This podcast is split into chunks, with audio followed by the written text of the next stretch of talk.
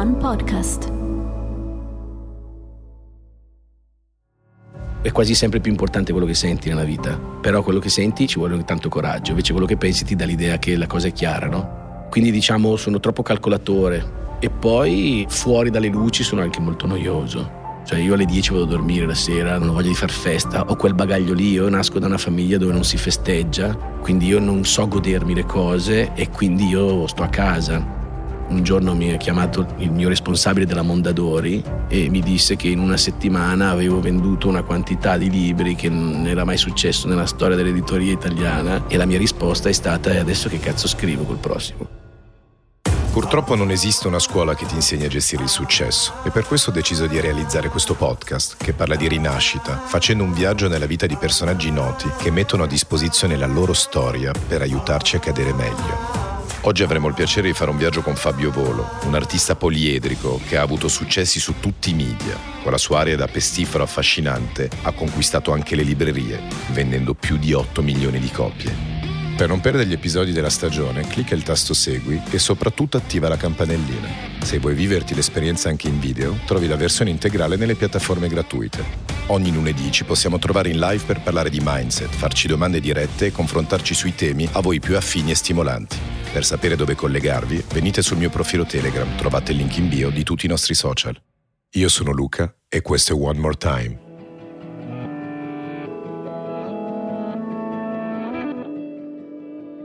Allora, la liturgia, un termine molto usato nella mia terza stagione, che si parte dall'inizio. Vuol dire che tu mi racconti di te, da mm. quando nasci, in che anno, ti farò domande molto profonde, molto dirette. Apro delle parentesi se sono curioso, se non capisco una cosa, quindi sarò veramente un tuo ascoltatore super attento, accanito e molto curioso. Bello.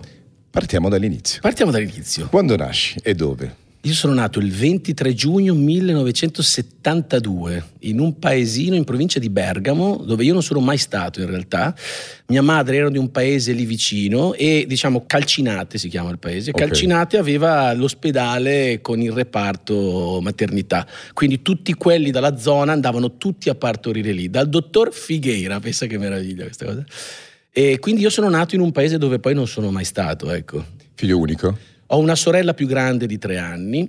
Attenzione, io ho, un, diciamo, ho una venuta al mondo fantastica perché tra l'altro poi ho avuto occasione di parlare col dottor Figueira perché è ancora vivo. Fantastico. Quando io stavo per nascere è arrivato un forte temporale ed è saltata la luce in tutto l'ospedale. Quindi io sono nato con l'occhio di bue con una torcia puntata su, diciamo, su mia madre. Da supereroe. E io sono uscito e quando poi sono uscito tutto e ho iniziato a piangere, è tornata la luce. Wow. Quindi io ho portato la luce. E in che famiglia cresci? Nel senso, la domanda è a livello di amore. Mm. Quanto tuo papà e tua mamma ti hanno dato un amore fisico, coccole, baci, eh, quanto ti dicevano di amarti, da quel punto di vista, che infanzia hai vissuto? No, guarda, eh, casa mia, l'unico problema reale che è sempre esistito, che è proprio stato anche un trauma, è stato il problema economico. Cioè io nasco e cresco in una famiglia con i soldi, mancano i soldi, quanti soldi abbiamo, dobbiamo dare i soldi, i soldi, i soldi, questo tormento dei soldi e il pignoramento, non so se tu sai cos'è il pignoramento, cioè vengono in casa delle persone che tu non conosci, soprattutto quando sei bambino così, e si portano via della roba, si portano via il televisore o degli, in quel caso mio padre aveva una panetteria, le macchine da lavoro, insomma, eh, quello è stato diciamo il grande trauma. Per quanto riguarda invece gli affetti, sono degli affetti di quegli anni, secondo me, almeno io me la sono giustificata un po' così. Vuol dire più mio freddi? Pa- mio padre, mio, allora, i miei non mi hanno mai sgridato, non mi hanno mai picchiato, non ho mai visto i miei genitori litigare, sai quelle famiglie tiepide, calme così, con una sorta di rispetto molto profondo. Ma mio padre per dirmi ti voglio bene non è che mi diceva ti voglio bene me l'ha detto quando ero già adulto, ma me l'ha detto dicendomi vengo a casa a montarti la mensola che ho preso il trapano, oppure ti cioè, fatto... era, un gesto d'affetto. Cioè per dirmi ti voglio bene doveva fare una, una cosa, cosa. Eh? gente pratica, lavoratori, hanno sempre lavorato tanto sia mio padre che mia madre. Poi mio padre introspettivo, uno che voleva stare da solo, si offendeva se gli facevi gli auguri di compleanno, no feste di Natale, no compleanno, e lavorava il sabato, lavorava la domenica, cioè mio padre si è rintanato nel lavoro e quindi non è che non avesse tempo per noi perché lavorava, ma lavorava perché non sapeva gestire, diciamo, le cose intime. E io sulla ricerca dell'approvazione del padre ho costruito poi la, la mia fortuna in realtà, quindi poi adesso ho anche un'età in cui tutto ciò che mi ha creato dolore, che ho pensato fosse un problema, invece non lo distingo più il bene e il male, no? perché il male è stato poi il mio bene e viceversa. Mia madre invece è solare, mia madre è una donna solare che ancora adesso, ha 80 anni, ancora vive, mio padre non c'è più, eh, è una che se sale sull'autobus a Brescia parla con chi è sull'autobus, la conoscono tutti nel quartiere, parla anche con i sassi per dire. Però eh, anche lì sì, mi abbraccia, però non è che mi diceva, ma adesso me lo dice sempre, ti voglio bene, ma quando ero bambino, però io mi sono sentito amato, ecco, più da mia madre e da mio padre appunto questa figura che il suo amore era essere lì tutte le sere, per dirti, però non c'era questa cosa dell'abbraccio. Invece poi negli ultimi anni mio padre è venuto a mancare mm, tipo nove anni fa, più o meno, pensa alla coincidenza. Eh, io, Anna, la madre dei miei figli, eh, è andata in ospedale per partorire mio figlio e mio padre il giorno dopo, il giorno prima è andato in ospedale, dopo non è più uscito. Quindi io poi sono diventato papà e ho perso il papà, è stato un, un periodo un po' così. Però mio padre negli ultimi anni, con una malattia degenerativa del cervello, quasi un Alzheimer, me l'ha ammorbidito al punto che mi ha detto ti voglio bene. Tutte le cose che mi voleva dire me le ha poi detto perché era un po' uscito suo, dai suoi blocchi, per assurdo. No? Con tua sorella che aveva tre anni in più, lei aveva un rapporto di complicità, stavate insieme, avevate la sì, stessa compagnia, vi facevate sì. le coccole. C'era qualcuno nella tua infanzia soprattutto, perché è importante, mm-hmm. no? Eh, la cosa fisica? Amore, sì. I nonni? Mm, no, no, noi ci siamo voluti tutti bene, però, però con distanza. Con una prossemica, sì, c'è sempre una distanza. Io tra l'altro sono sempre stato quello che sono adesso, cioè io sono sia quello che può stare sul palco davanti a 5.000 persone, quindi in classe ero quello che poteva tenere banco, però io giocavo anche da solo dietro il divano, magari per 3-4 ore mia madre non si occupava di me perché io ero là che giocavo e volevo stare da solo. E io quella caratteristica e poi è stata la, la, ce l'ho ancora adesso. Io oggi ho passato tutto il giorno a casa da solo perché ho bisogno di quella solitudine, ecco. Sì, anche io sono molto solitario, anzi apprezzo molto i miei momenti. Sì. Guardando un po' di te no, in questi giorni, sapendo di incontrarti, hai fatto tanti anni da single dopo e quindi mi chiedo spesso le radici delle cose mm. e quindi questo non aver bisogno ah. di dover magari coltivare dell'amore o dell'affetto ma viverli one shot no? mm. da singolo dove dici sì. beh bella lì mi godo la vita volevo capire eh, da dove provenisse perché il fatto di stare bene da singolo e magari dirsi in un'età giovane mm. ma quasi quasi non mi sposo mai perché faccio una vita da Dio volevo capire che infanzia avevi vissuto eh, da quel punto beh, di vista beh, può darsi che magari è perché non ho avuto quella Beh, in realtà io stavo bene da solo, da bambino, e stavo bene con la mia famiglia. Non erano invadenti, ecco, quando ti dico la distanza. Infatti io subisco... Ti lasciavano i tuoi spazi. Io subisco tanto l'invadenza, ecco. E quindi poi quando tu subisci l'invadenza non ti piacciono le sorprese, perché io non voglio che uno mi suoni all'improvviso il citofono, capito? E... O che ti faccia una festa sorpresa di compleanno, no, tutte queste robe qua dove no, non sei pronto, come no, ti capisco. Domani è il mio compleanno e infatti dribblerò tutti. No, che hai paura, cioè io, io mi voglio gestire le mie cosine, le mie cose. Poi sono, mi dicono che è anche un po' dovuto al segno del cancro, non so se queste cose siano vere, però io amo proprio la casa, la tana, la cuccia. Io non mi sono mai comprato, quando poi ho avuto la fortuna di avere anche dei soldi per comprarmi la grande casa, io mi sono sempre comprato delle piccole stanze però sparse nel mondo, no? E quindi mi sono fatto una casa fatta di micro appartamenti, uno a New York, adesso non ci sono più, però quello a New York sì, però ce l'avevo a Roma, New York, a Parigi, così, ed erano tutti dei 35, una stanza, no? A me basta stare in un posto un po' piccolo dove ho magari un giradischi o due libri, una, soprattutto le tazze per poter bere il caffè, così, una coperta. Io ero già vecchio da giovane. Ecco, io sto lì dentro e io lì è come se fossi sempre dietro quel divano dove giocavo da bambino. Ecco, per me quella è fondamentale. Io poi ho avuto una donna, ho fatto dei figli, adesso sono separato, vado molto d'accordo con la madre, però c'è stato un momento nella mia relazione di famiglia in cui faticavo a ritagliarmi questo momento di solitudine. E questo momento di solitudine mi... Cioè se io non ho questo dialogo continuo con me stesso, io poi non funziono, ecco. Non funziono né come padre, né come compagno, né come cittadino. Io perdo completamente i... mi saltano tutti i canoni, ecco. Comunque ho un buon rapporto con mia sorella, la sento tutti i giorni, ci sentiamo, ci vediamo, adesso fa anche la zia, quindi mi aiuta anche. Però siamo due caratteri completamente diversi. Noi abbiamo reagito a quel trauma infantile in due modi diversi. Eh, okay. Si dice che la ricerca d'amore no, ci siano due grandi ceppi, no? quello che lo ottiene diventando il più bravo della classe o quello che lo ottiene diventando un tossicodipendente, mettiamo, cioè comunque una persona che ha sempre bisogno. a quella Quindi cosa. o uno che attira l'amore perché ha bisogno o uno che attira l'amore perché viene glorificato, diciamo. No? Io sono andato un po' più verso di là, cioè volevo farne qualcosa della mia vita, ecco. Come andavi a scuola dai 0 ai 18? Cioè rimaniamo ah, dai 0 ai 18. a scuola dai 0 ai 14. Ok, quindi terza ho, media. Ho finito con la terza media. Eh, umanamente molto bene e poi, cioè nel senso, quando arrivava un compagno nuovo, magari ad anno iniziato, i professori mi chiamavano e mi dicevano Fabio pensaci tu, perché io ero il cavallo di Troia, no? ero il decoder. Il PR. Sì, no, riuscivo a introdurli dentro, perché okay. comunque io ero, ero anche bassino quando ero piccolo però riuscivo a, a, gestire le relazioni, quella cosa di così. E in quanto riguarda lo studio, io studiavo per non essere bocciato, perché Giusto. ero intelligente, diciamo, nel senso che apprendevo velocemente, però non ho mai avuto un grande interesse per gli studi. Quindi... Quali erano i tuoi interessi quando andavi giocare. alle medie? No, solo io quello. volevo solo giocare, giocare, divertirmi, costruire delle cose, stare con i miei amici. Non... E in più avevo una madre che andava ai colloqui e i professori gli dicevano Fabio prende 6, ma è un ragazzo che potrebbe prendere anche 8, 9, no? se si applicasse la famosa frase, no? è bravo ma non si impegna. E lei tornava a casa e mi diceva, mm, ma che se ne importa, ma adesso sei giovane, devi giocare, ti devi divertire, avrai tutto il tempo per... Quindi non mi ha mai incentivato a essere il più bravo della classe, quindi io me la sono goduta e poi ho avuto, sempre cronologicamente, non ti voglio rovinare il percorso, eh. però poi ho avuto il grande incontro con la lettura, la letteratura, grazie all'incontro con una persona e lì è stata la mia vera scuola e, e lì ho quasi doppiato i miei amici che andavano a scuola. Se sei diventato cintura nera 200 all'ora perché c'era Beh. la passione, l'ossessione che ti guidava, volevi sapere, volevi formarti? Volevi... Allora, pensa, l'altro giorno l'ho giusto scritto perché sto scrivendo il nuovo romanzo che è fondamentale, questa cosa che diciamo il mio grande traino nella vita, non sono mai state delle cose che si vedono, il mio grande traino è proprio imparare, io proprio sono nel mio quando imparo una cosa.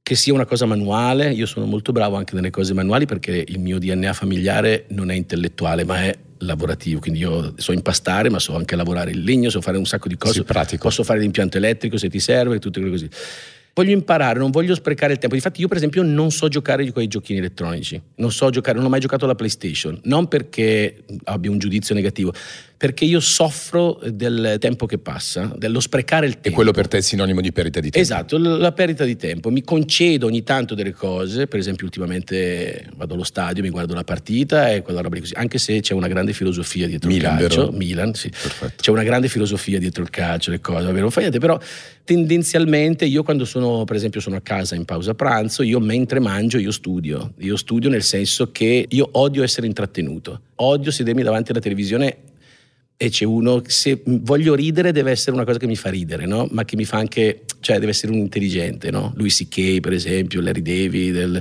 e tutte queste cose. Se no io mi perdo e allora quando sono lì a pranzo vado su YouTube, mi metto una lezione di qualcosa, io mangio e, e imparo sempre.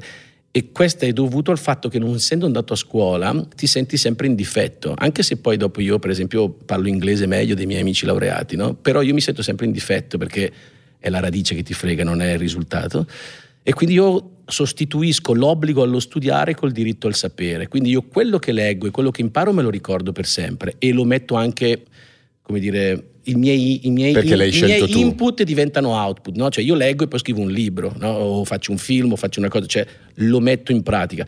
Non, non, ho mai studiato per superare un esame, per prendere una laurea, e poi vedevo i miei amici che studiavano gli ultimi due giorni con le mocche da sei, l'obiettivo era superare l'esame, invece io mi interesso di un argomento e lo approfondisco e quindi questo se lo scegli tu perché tu sei ribelle all'obbligo. Sì, sì, sì. Beh, è sì, un po' come sì, l'invadenza sì. dell'essere umano, cioè tu vuoi scegliere i tuoi spazi. Io voglio scegliere le mie cose perché se non c'è entusiasmo non c'è memoria per me, non c'è coinvolgimento. Tra l'altro, lo dico sempre anche in radio, la parola entusiasmo è una parola magica perché entusiasmo significa abitati da Dio, no? mm. l'etimologia della parola. Quindi quando io sto in entusiasmo e quindi sono abitato da Dio, quindi io sono con la mia fiamma divina accesa, quello è il mio posto. Tutto il resto è fatica.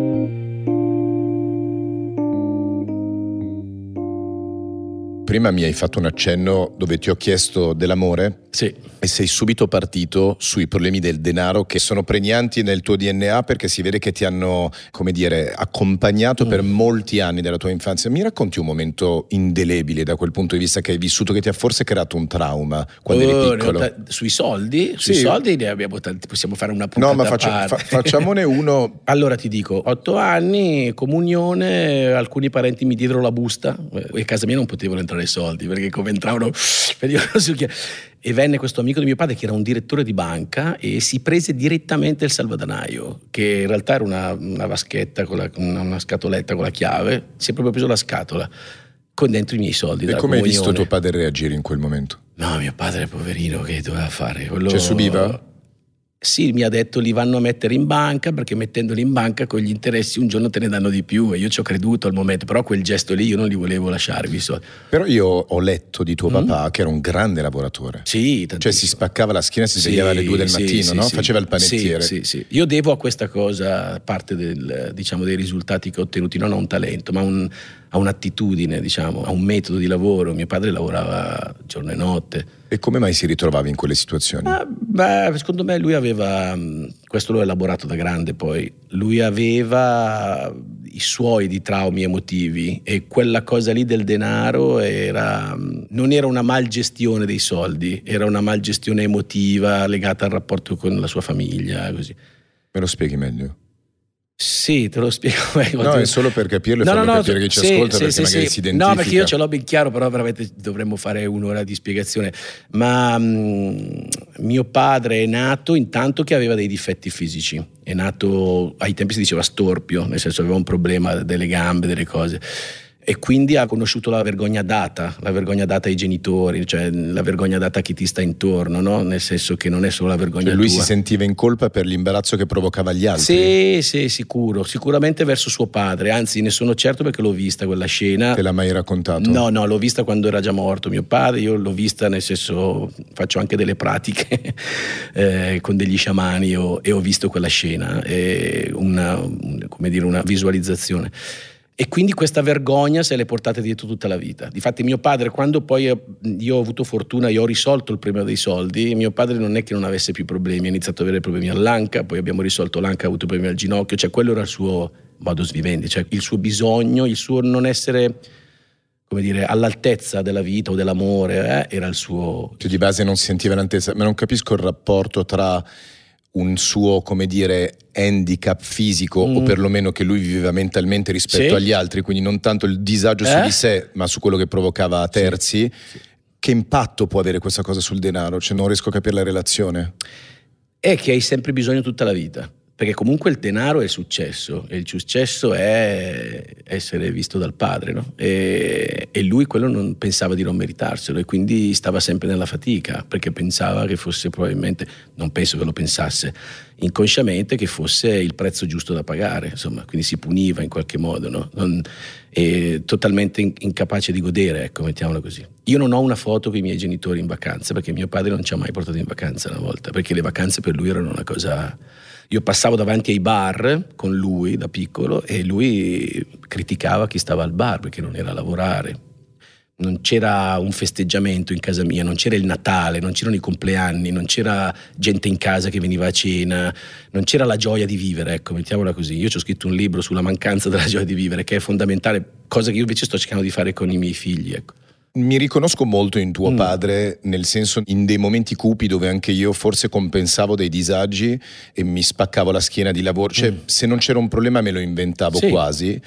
Mia moglie, molto solare come tua madre, eh. non mi ha permesso di condurla lei in quella mia vita lì. È lei mm. che ha contaminato me nella sua e quindi mi ha eh. insegnato a sorridere, mm. mi ha insegnato a essere più gradevole, più simpatico. Come fa tua madre? Che ah, era... mia madre non aveva nessun tipo di... E però come faceva a vivere in quel contesto? No, ma mia madre... Faceva la sua vita a parte? No, faceva parte Se ne fregava? Fa- no, ma mia madre è, è, non so come dire, è una specie di, di folletto. Mia madre non è no, il folletto quello chiaro, chiaro. No, mia madre vive in una bolla sua, esce da una famiglia dove l'hanno adorata, dove mia madre è simpatica a tutti in un secondo. E... Mia mamma entra nell'acqua e non si bagna, per dirti. Non... Niente la tange, diciamo, esternamente. Lei vive nella sua gioia. Entriamo nel mondo del lavoro. tu smetti di andare a scuola dopo la terza media sì, e sì. quindi cominci a lavorare, immagino. Come panettiere con mio padre, sì. Fino ai 21. 20, Fino ai 21? Sì, sì, più o meno. E cosa ti ha insegnato tuo padre in quegli anni? Tutto per tutto, tutto quello che non sapevo al momento, sai come, come Karate Kid che non sapeva quando mette mm-hmm. la cera togli la cera, uguale.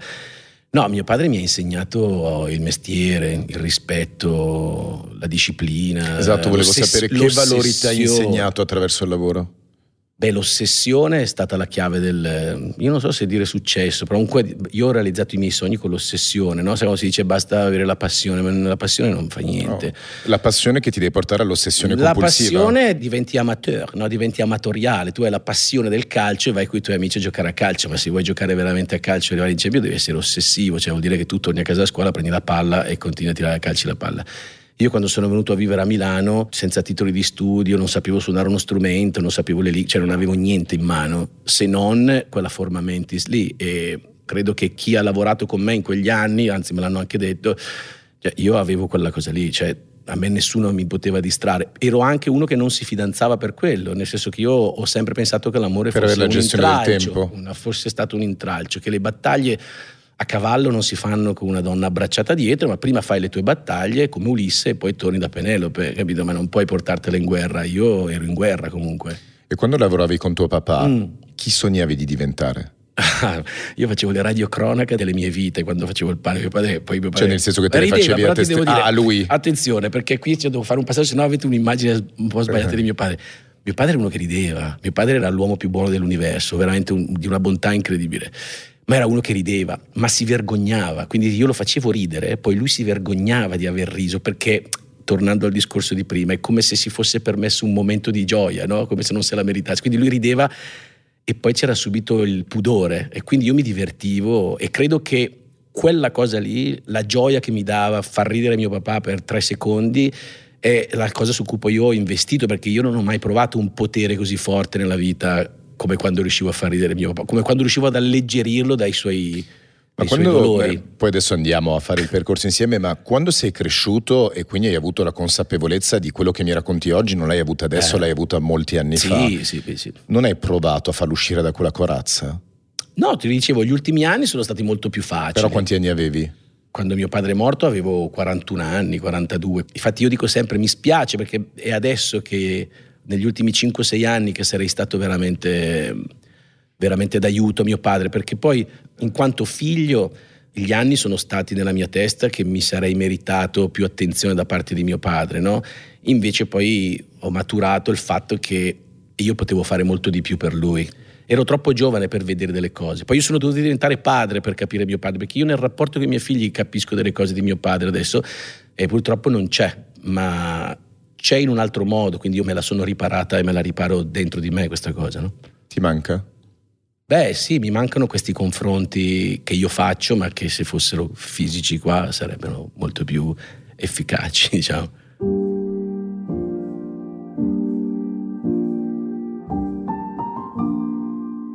Facciamo un passo indietro. Quindi tutti sappiamo che tu tendenzialmente fai una carriera artistica ad un certo mm.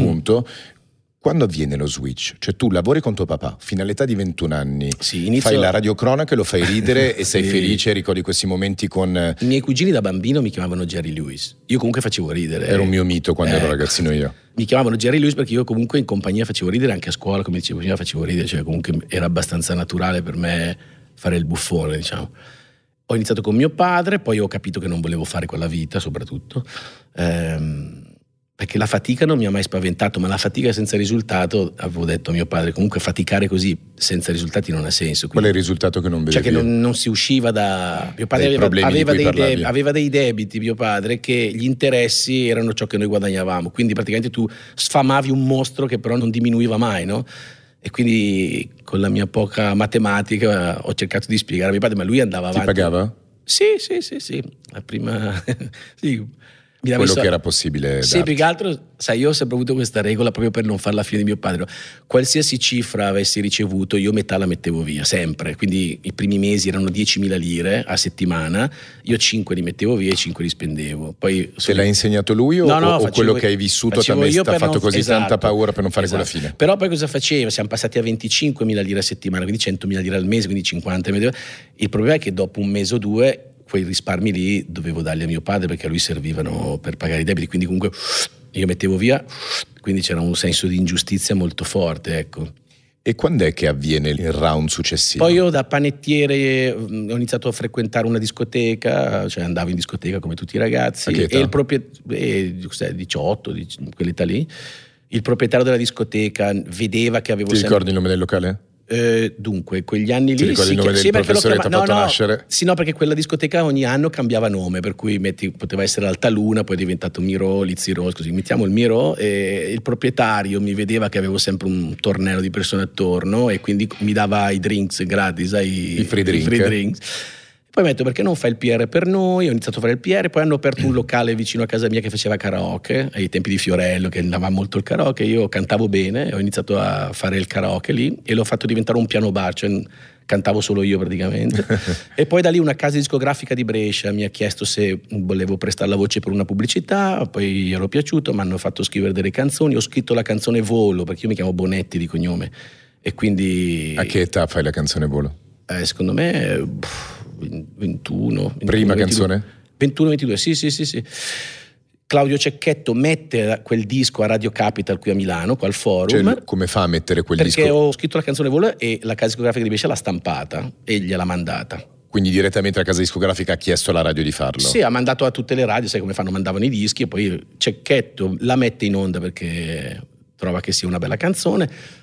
Dopo un mese mi portano qui a Milano per ringraziare Claudio Cecchetto, che comunque... insomma, Quindi vai a Milano Cecchetto- solo per ringraziarlo? solo per ringraziarlo e Claudio Cecchetto parliamo, io lo ringrazio ovviamente col cento bresciano un po', con i capelli lunghi, Ti ci porta quello di della casa discografica di Brescia. Media... La Media Record di Media Bortolotti, Record. sì. Bortolotti. E vengo e mh, ringrazio Claudio Cecchetto e Claudio Cecchetto dopo un po' che parliamo così nel corridoio di Radio Capita mi dice ma tu non hai mai fatto la radio? E io ho detto ma io non ho mai fatto niente, cioè, ho sempre... eh, no, secondo me tu dovresti fare la radio, dai, vieni qua, da lunedì vieni. Io detto, io non l'ho mai fatto, ti insegno io. Quindi il lunedì sono, mi sono fatto prestare la macchina da mia sorella. Che lui non ti manda in onda subito, prima ti No, fa provare mi provare. fa fare una settimana o due di sai che aveva, la- aveva, non so se tu la sai, la grande teoria di Claudio Cecchetto che ha fatto fare a tutti, a me, a Fiorello, a Giovanotti, eh, cioè la pianta grassa, lui diceva, no? Cioè vieni qui e stai qui, non devi fare niente, però devi respirare l'ambiente. Quindi io per una settimana tutte le mattine da Brescia venivo qui ad Assago, al forum dove c'era Radio Capital e poi prima di andare via la sera facevo mezz'oretta di programma registrato sul nastro e lo, e lo davo e poi tornavo. E niente, il venerdì eh, stavo tornando a Brescia in macchina, mm, c'erano i cellulari 0330 che costava tipo 6 milioni di dollari al minuto se rispondevi prima delle 8 di sera. Eh, ed era la Graziella, la Graziella che adesso è una manager, agente. La socia di Franchino. Esatto, esatto. E mi disse, eh, ti passo Claudio, e Claudio mi disse, eh, lunedì sei in diretta in onda. Quindi io non ho dormito ovviamente tutto il weekend, come tutti, mi sono scritto tutto quello che dovevo dire ed io ho iniziato con la radio, ecco. E com'è stato la prima volta? Ti sei cagato sotto o ti sentivi sicuro di ma, te? No, no, te l'ho detto, mi ero scritto tutto, anche, Sì, sì, anche però poi pause. dopo metterlo in atto magari è diverso. Agitatissimo, no, no, agitatissimo e mh, spaventato, non era il mio mestiere, non era il mio mondo, non era la mia città, ero proprio perso, non avevo punti di riferimento, non c'erano nemmeno quelli della casa discografica che sai ti porti un amico, lo guardi, ero proprio da solo, venivo con la macchina di mia sorella perché io non avevo la macchina e mia sorella sì. E, e- cioè già, a me già venire a Milano, mi ricordo che per me venire a Milano era molto di più di quando vado adesso a New York per dirti, a New York ci potrei andare in giornata, sono sereno. Come glielo racconti ai tuoi la sera in cui torni a casa? Gli dici ce l'ho fatta? Ai miei genitori Sì. che lunedì andavi, che sarei andato in onda? Dopo la prima messa in onda o anche ah, no, prima? mi avranno anche ascoltato. Lì c'è stato un altro momento molto difficile, diciamo, della mia vita, perché mio padre, ovviamente, quando io ero già andato via dal panificio, perché io appena poi ho iniziato a fare il PR. Guadagnavi, e ti mantenevi? eh, Col karaoke, il PR, facevo feste, insomma, mi inventavo sempre dei lavori. Tu sai che io non sapevo suonare. E usavo Suonare vuol dire fare il DJ? Esatto, no, non sapevo suonare Ah, proprio le, ok. le- quindi facevo il karaoke perché ovviamente il karaoke c'erano le basi. no? Ok. Siccome quel locale lì dove facevo le tre serate a settimana si era riempito, altri bar mi chiedevano di poter eh, andare a fare le altre serate. E quindi io mi ero comprato una tastiera, non avevano il karaoke, mi ero comprato una tastiera di quella con i dischetti e facevo finta di suonare. Cioè la gente era convinta che io suonassi il pianoforte, quindi veniva una famiglia dedica a richiesta, mi puoi fare? que-?" Ma se non ce l'avevo nel dischetto non la potevo Eh, fare. Allora mi inventavo, te la faccio dopo perché ce ne sono già tre o quattro in coda, insomma. E quella roba così. Quindi io me ne ero già andato e mio padre non l'ha vissuta bene perché mi ha fatto sentire, cioè mi disse hai abbandonato la nave, capito? Quindi io ho, ho tradito Eri il padre. l'unico che lavorava con tuo papà? Sì, sì, c'era anche poi suo fratello dopo un po' e anche altri operai così.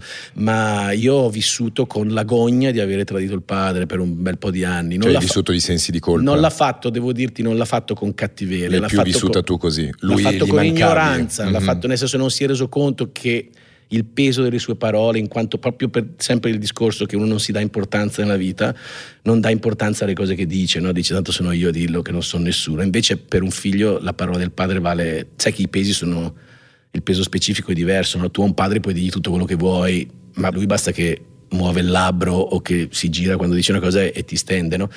Quindi lui mi diceva hai abbandonato la nave eh, e tutta una serie di cose. Poi io ho iniziato a fare anche un po' di soldi, cercavo di aiutarlo, lui non li voleva, era proprio, è stato duro. Quasi offeso. È, è stato, devo dire, più dura forse questa della questione dei soldi. Quando lui ti diceva queste cose c'era tua madre presente? No, mia madre era presente ma senza grado di consapevolezza. Non, mia mamma non, Nella sua bolla. Quando io prima di andare via dicevo a mio padre, io così cioè non vado avanti, me ne vado, no? Mio padre diceva in dialetto, poi si parlava in dialetto. Nessuno qui è legato alla gamba del tavolo, Come si dice in dialetto? che nessuno è legato alla gamba del tavolo, no? Mi diceva come dire nessuno è legato, quindi tu sei libero di andare, però in realtà È chiaro. oh, Era un modo di dirti non te ne è un, è andare. un passive aggressive, no? Capito? Quindi io rimanevo, cioè, ci ho messo tanti anni per non dare le colpe, ma dare responsabilità, perché da è tutta colpa di mio padre a non è colpa di mio padre, c'è una via di mezzo che è, è responsabilità di mio padre. Anche perché io credo alle linee, diciamo, generazionali, no? quindi tutto ciò che non ha elaborato mio padre lo devo elaborare io per non passarlo ai miei figli.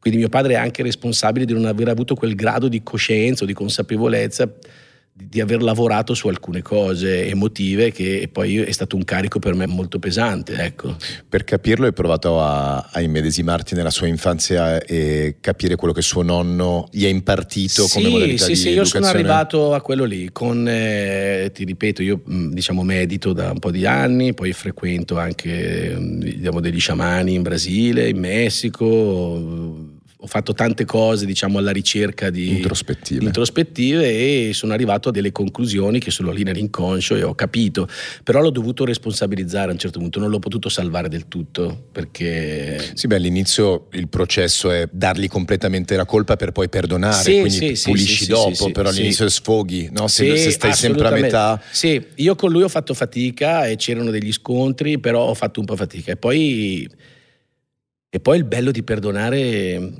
non è tanto come un gesto d'amore, è che se tu perdoni e lo dici un conto, ma se tu perdoni veramente sei libero, no? Perché Ah. poi alla fine io mh, la cosa affascinante del perdono non è che io ti perdono e sono buono, io ti perdono perché se ti perdono veramente io sono Ho libero. tolto un peso dalla, esatto, dalla mia io, parte emotiva. io, so, so, io so, ho 50 anni, potevo anche svegliarmi un po' prima, però insomma diciamo che sono riuscito a liberarmi da questa cosa, ecco, emanciparmi.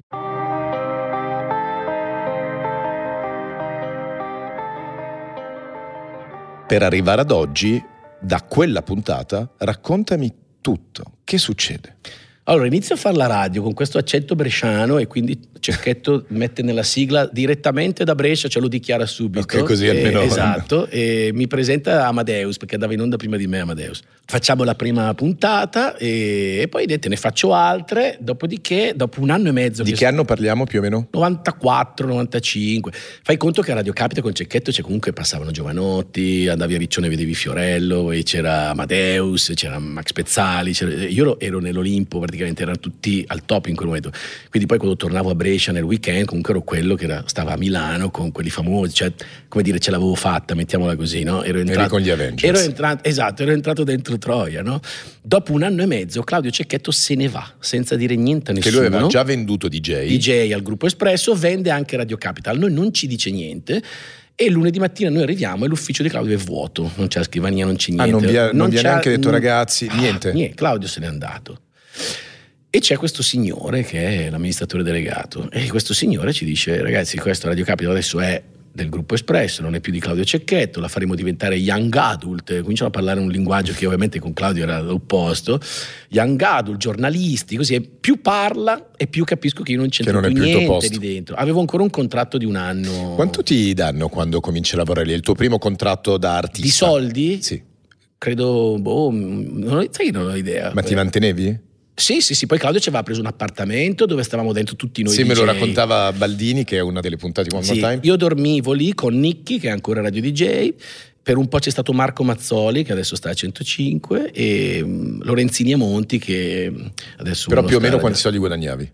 Non ho la più pallida idea. Non te lo ricordi proprio? No. Cioè eh, il tuo primo contratto da Come se fossero stati 1000 euro, to, 1000-1500 euro, credo, non lo so. Ok. Pensa che nonostante io venga da un trauma economico, io non ho proprio interesse ai soldi. Pensa perché, proprio perché probabilmente non l'ho risolta quella cosa. Non ho interesse né a spenderli né a guadagnarli. Cioè non mi, io non mi sono mai messo lì con l'idea. Però li amministri adesso, con lucidità.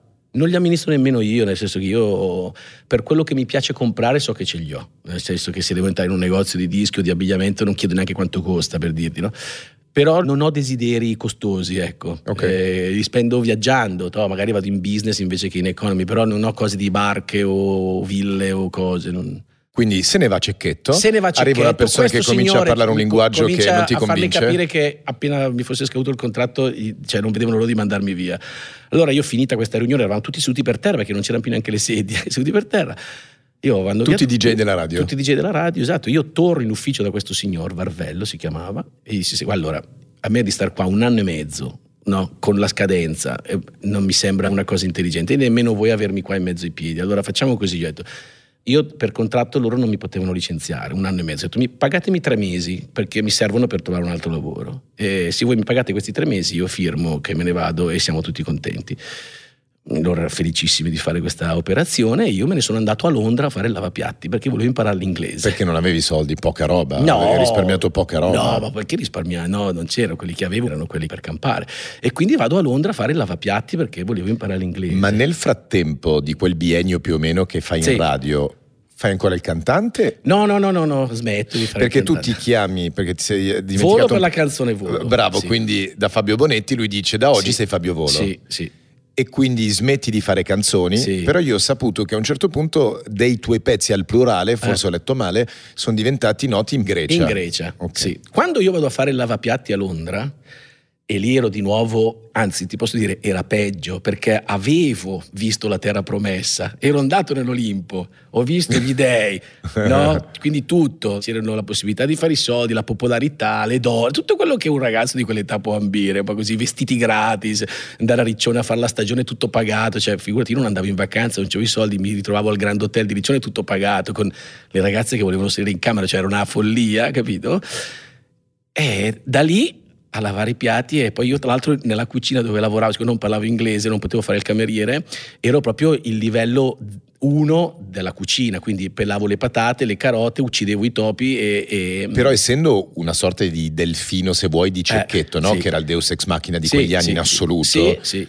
Avrei avuto altre proposte, altre possibilità in Italia. Cioè, perché scegli di azzerare tutto e di andare in un altro paese e di Perché avevo bisogno vita? di avere qualcosa in mano e capivo che eh, secondo me l'inglese era la chiave del successo. Non so perché mi era venuta questa cosa. Però lasciando tutto quello che avevi cominciato a... Sì, sì, forse anche la delusione. Poi dove, cioè, sarei dovuto andare magari in un'altra radio. Però, Però non- per fare una scelta così drastica è successo qualcosa che non mi stai raccontando? Che abbia memoria, no, sinceramente. No, no, io non. Cioè, azzeri tutto. Tu hai seminato Sì. per due anni relazioni di Sì, tutti i sì, tipi. via, Basta. lavapiatti. Annienti tutto. Basta, sì. Io mi, ho questa immagine di questo ragazzo africano con cui lavoravo in cucina che. Cioè, tu dici vado ad imparare l'inglese e me ne vado. e me ne vado, sì, e sono andato. Mi sono portato anche la chitarra, ma non sapevo suonare la chitarra. Avevo proprio un immaginario di uno che se ne va con la chitarra. Me l'ero portata la chitarra, ma non sapevo suonare. E come si fa quando si arriva a Londra a trovare un lavoro? Cioè, tu arrivi a Londra Allora, e sono giro... atterrato. Allora, aspetta, perché io prima che mi chiamassero in questa casa discografica di Brescia, Sì? avevo chiesto a una cliente del mio negozio che aveva un amico a Los Del Angeles. tuo negozio panetteria? panetteria. Adesso mi hai fatto venire in mente questo passaggio.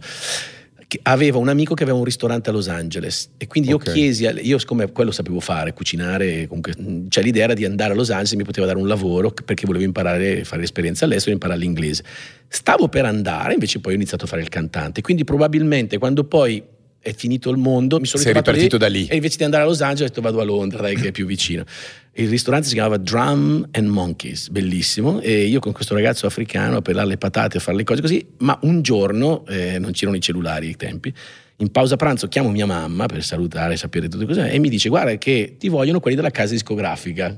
Media Esatto, Media Record. Quindi io metto giù, chiamo la casa discografica e mi dicono guarda che siamo secondi in classifica in Grecia, per cui dobbiamo andare a fare il tour.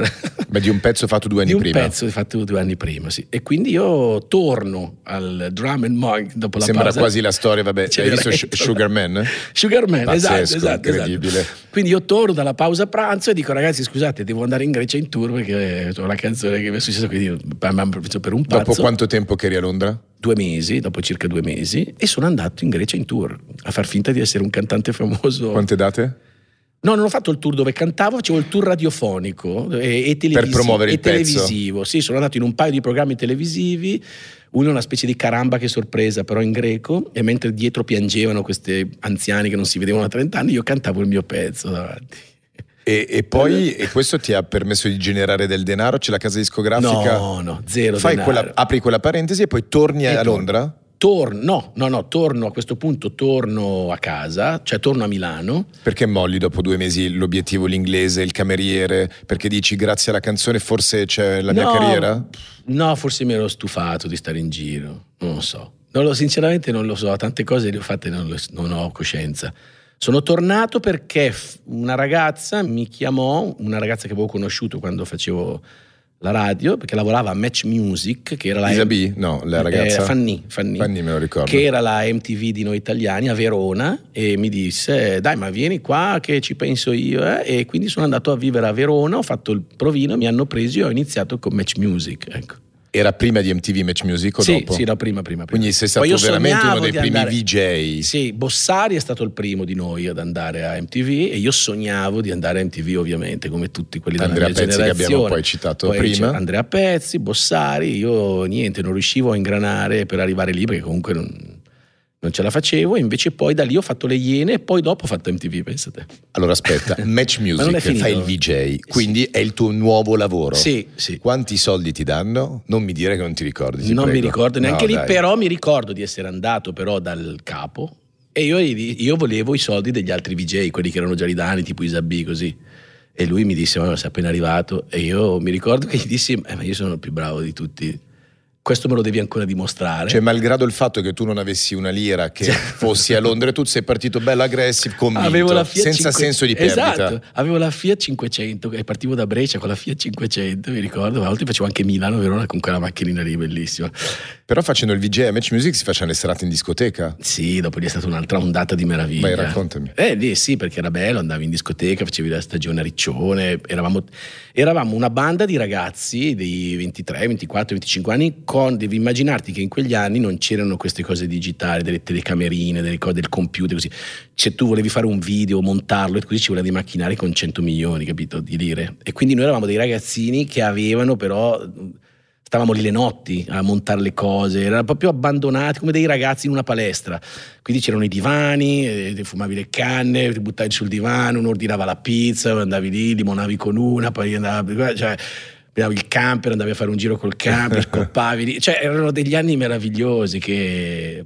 Sì, poi me si sono ripresentati anche con MTV, però io avevo già fatto quelli lì. Poi uno adesso è un regista importante alla RAI, l'altro è... Cioè, comunque è stata una palestra Quanto, quanto tempo Match Music? Match Music è stato credo un paio d'anni Poi dopo te li danno i soldi dei grandi VJ o no? mm, a MTV forse, ma avevo No, già no, fatto no, dei no, a Match. Music dove ha no, detto dimostramelo. No, me li ha dati Ah, alla subito. fine l'hai convinto No, no, subito. me l'ho convinto. L'ho convinto perché io avevo la 500 nel parcheggio e lui parlava sempre, questo capo parlava sempre, siamo una grande famiglia, siamo una grande famiglia. e io allora da lì sul ufficio ho detto, puoi venire un attimo alla finestra? Gli ho detto, quella BMW là è la tua macchina. Io ho detto, questa 500 è la mia. Quindi se siamo una grande famiglia dobbiamo che ci troviamo un punto di incontro. Insomma, comunque io ero simpatico a questo ragazzo. E mi ha fatto fare questa esperienza e poi da lì loro un anno hanno avuto una collaborazione con Radio Rai Quindi io, io, ho iniziato a fare Radio Rai con Andrea Perizzari e, e, un giorno a Radio Rai... Attraverso Match Music? Attraverso Match Music. Io però a Match Music facevo un programma che si chiamava Svegliati, in diretta la mattina. C'erano 2000 decoder in quel periodo, era il nuovo Sky, Studio Più si chiamava. Tra questi 2000 che avevano il decoder in tutta Italia c'era Fiorello. E quindi un giorno Fiorello va a cena con eh, Giorgio Gori, direttore di Italia 1. Giorgio Gori dice: Sto cercando i nuovi presentatori delle Iene, ma non so bene chi prendere prendono un po' di iene dell'anno prima e Fiorello dice: Ma sti due ragazzi che sono nuovi, che io li vedo la mattina, perché Fiorello ci chiamava, non dicendo di essere Fiorello. Lui si divertiva a fare le imitazioni da casa. Quindi Cavi diceva: Si fingeva un comune mortale. Sono l'autista di Califano. E faceva l'imitazione dell'autista di Califano che parlava come Califano. Si inventava. E io non lo dicevo mai che era Fiorello, ci piaceva questo gioco così. E quindi Giorgio Gori, un giorno nella segreteria di Radio Rai, dove noi facciamo il programma, c'era ciao, siamo la redazione delle Iene, un programma di taglia 1, è andato in onda solo un anno, vorremmo provinarvi per... Eh, io nel frattempo mi ero rotto una gamba, quindi sono andato col gesso, ma non so quanto posso dire, perché anche lì ci sarebbe un'altra storia stupenda. No, no, racconta tutto.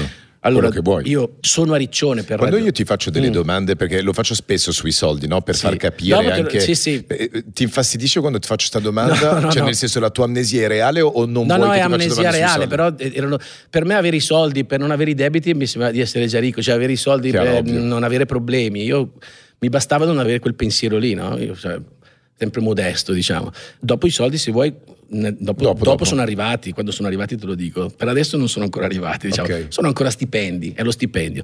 Andiamo a Riccione per fare questo programma alla radio e io avevo il Vespino. Eh, un giorno mi rollo sto cannone meraviglioso di marijuana. Fumi me... ancora? No, no, no, no, non ce la faccio. Zero? Fumare ce la faccio, non ce la faccio il giorno dopo, quindi no, non fumo più. Neanche ogni tanto? No, no, no. Con lockdown qualcosina ho fatto, ma no, mi fa molta fatica adesso. Ok. E quindi niente, mi faccio sto cannone, lo metto sotto la sella della Vespa, parto per andare a fare le prove, perché andava su Radio Rai, ma andava anche sulla Rai, su Rai 1.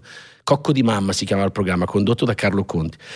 Parto con la Vespa, perdo la ruota dietro della Vespa, si stacca la ruota dietro, quindi cado lì sullo stradone, mi spacco la gamba e la gente viene a soccorrere, fortuna non c'era la macchina dietro, io penso adesso i carabinieri mi trovano la canna sotto, vanno in camera d'albergo dove c'avevo una vasca così praticamente. C'avevi la piantagione. Allora, senza gambe così, arrivo lì, prendo sta canna, la sbriciolo, la butto e crollo a terra, perché la gente diceva lasciala lì la Vespa, non ti preoccupare, dicevo no ma non è la Vespa, cioè, niente. Con questa gamba rotta mi ritrovo in albergo tutto il giorno a non poter fare niente e lì ho iniziato a scrivere, pensa per dirti com'è, no? E da per lì, la prima volta. Per la prima volta, siccome io abbiamo omesso che io dai 16-17 anni ho avuto proprio un amore spropositato per i libri, ripeto anche un po' perché mi sentivo in difetto, ma proprio un amore vero che non mi ha ancora abbandonato, tanto che a un certo punto io leggevo così tanto che ho avuto desiderio di scrivere un libro, no? perché non era nei miei progetti scrivere un libro. Quando io leggevo avevo dei quadernoni, non il computer, i quadernoni dove io scrivevo delle riflessioni, delle cose che avevo... Non scrivevi sul libro, su un quaderno? No, su un quadernone, quello lì a quadretti, scrivevo le cose che mi avevano impressionato del libro o delle riflessioni che avevo fatto. Quindi quando poi mi si è ingessata la gamba. Cosa scrivevi? Una parola che non capivi? Guard- no, no, no, che ho letto questo libro. Un'ispirazione so, che ti aveva dato. Eh, leggo questo libro, che bello questo rapporto fra questi amici, perché poi penso che alla fine l'amicizia, cioè comincio a esprimere me stesso attraverso... Ma come li prendi gli appunti evidenzi? Cioè, per ritrovarti quando rileggi? Allora, io ancora oggi non posso leggere senza la matita in mano. Io se non ho la matita non apro neanche il libro. E quindi quando, quando compro un libro in libreria, se non ho la matita la devo comprare, se no lo so che non lo apro il libro. Ma in quegli anni lì, a fine libro, scrivevo su un quadernone, proprio a penna. Scrivevo. Quindi con la gamba ingessata mi trovo sto quadernone un sacco di tempo libero, sai che c'è? Metto insieme tutti questi pensieri e faccio il primo romanzo. E così è nata la mia, la mia storia da Senza scrittore. che nessuno ti chiedesse di scrivere un libro. No, Nel frattempo no. ti sei messo a scrivere mi tu un sono romanzo. messo a scrivere, sì, sì. Quando io poi l'ho finito... Che era un mashup di tutta la tua vita? Sì, tutti, sì, da quando ho iniziato Tanti a leggere, diciamo ok. 7-8 anni di appunti, tant'è che il libro è andato così bene che la Mondadori mi disse devi scriverne un altro. Aspetta, ma perché stai bruciando una tappa? Lo scrivi per te e come fai a scrivo. trovare l'editore? Lo scrivo per me. Nel frattempo, mentre inizio a scrivere questo libro con la gamba rotta, ci chiamano per fare il provino delle Iene e quindi io vado con la gamba rotta a fare le Iene e ci prendono. A te Pelizzari? Vabbè, Perizzari. Intanto è passato un anno, due anni e io ho finito il mio libro. Io nel frattempo alle Iene, come sono arrivato alle Iene, è arrivato la gente, perché poi sai, lì devi avere la gente, no? Quindi arriva la gente, che è ancora tuttora il mio agente, Chi è? che è Beppe Caschetto, stavo dicendo Claudio Cecchetto, perché- Eh. e, e un giorno a Beppe Caschetto, senza che lui sapesse nulla, ho detto questo è un libro che io ho scritto, possiamo farne qualcosa, lo buttiamo. Cioè. Lui lo prende, lo legge, ride molto, lo trova molto fresco, originale. Lo legge tutto? Lo, bah, sì, quella sai, gli agenti non... Però ti dà un sapere. feedback. Lui mi chiama e mi dice: No, ma è una figata perché era molto, come dire, era molto fresco, era, non aveva filtri, non, aveva, non, era scritto da uno scrittore, era scritto da un non scrittore, che poi è stata la, sempre la mia fortuna. Da un ragazzo normale. Un, sì, senza filtri, senza niente, senza struttura, non è neanche un romanzo, non è uscito con la scritto romanzo perché non è un romanzo, perché in realtà è come se fosse una lettera, no? che poi alla fine scopri che è una lettera a te stesso. È una lettera a un amico e poi alla fine del libro scopri che lui la sta scrivendo a se stesso fra cinque anni. Titolo? Eh, esco a fare due passi. Esco a fare due passi, lui prende tre pagine a caso, chiama la Mondadori, legge queste tre pagine al telefono alla Mondadori e loro dicono fighissimo, mandacelo tutto e così ho pubblicato il primo libro. Quando la Mondadori mi ha detto, ah, fantastico, venduto, avevo venduto il, il, primo libro, ho venduto tipo 70-80 mila copie, che era una roba anche inaspettata, tra l'altro, attenzione, io non volevo la mia faccia in copertina, questa è stata la grande battaglia, perché io dovrei dirti tante cose per farmi dei complimenti, ma una su tutte è che io ho sempre detto no alle cose anche quando non avevo la forza per poterlo fare, no? No alla pubblicità quando avevo bisogno di soldi, perché non avevo formato la mia, come dire, non si era capito ancora chi fossi, quindi non, non volevo, avevi un posizionamento artistico. Non volevo non fare pubblicità finché non fosse chiaro quale fosse il mio percorso, almeno per me. E loro, ovviamente, la Mondadori cosa faceva con i comici di Zelig e così? La faccia in copertina, perché va in tv, io facevo le Iene quell'anno, capito? Io quella cosa lì ho detto, no, sono due strade separate, no, ma allora a noi non ci interessa, insomma, tutta una trattativa così. Alla fine la copertina di Esco a fare due passi è un frigorifero con un post-it con scritto Esco a fare due passi. Come li convinci?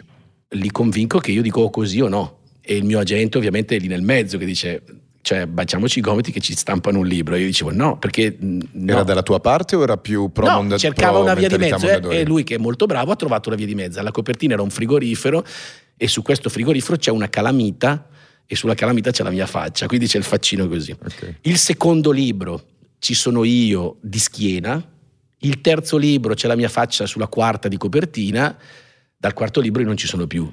Però io ho tenuto botta finché ho potuto con i primi tre, dopodiché faccio io le copertine dei miei libri ancora oggi e non E ci Mondadori metto... è sempre la casa editrice con cui lavori, non Mondadori, hai mai sì, cambiato? io mi trovo molto bene con loro, loro si trovano bene con me e io ho, diciamo, ho vinto questa battaglia perché ero convinto. sì.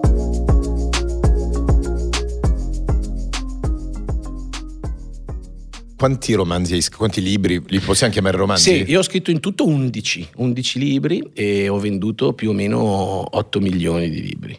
Che è incredibile, ovviamente. Sì, l'altro giorno ho detto in radio questa cosa, perché uno per farsi un'idea, perché uno dice le cifre, no? Se tu fai conto che quando io vado allo stadio a vedere il Milan siamo 80.000, l'idea che io, tutte quelle persone che vedo allo stadio, abbiano il mio libro in mano per 100 stadi, cioè io non mi può più dire niente nessuno. Beh, 8 milioni è un numero incredibile, anche perché appunto non è l'exploit. Oggi vendere le 70-80 mila copie del tuo primo libro è un numero già incredibile. Sì, sì. Ti danno il minimo sindacale come anticipo nel primo libro della serie, quella è la royalty, quella è l'anticipo, fatelo andare bene, poi vedi i soldi veri al conguaglio. Raccontami il rapporto economico. Allora, non mi ricordo, allora, ti dico la verità. No, aspetta, col primo libro non mi ricordo quanti soldi mi hanno dato, te lo dico sinceramente. Col primo e forse neanche col secondo.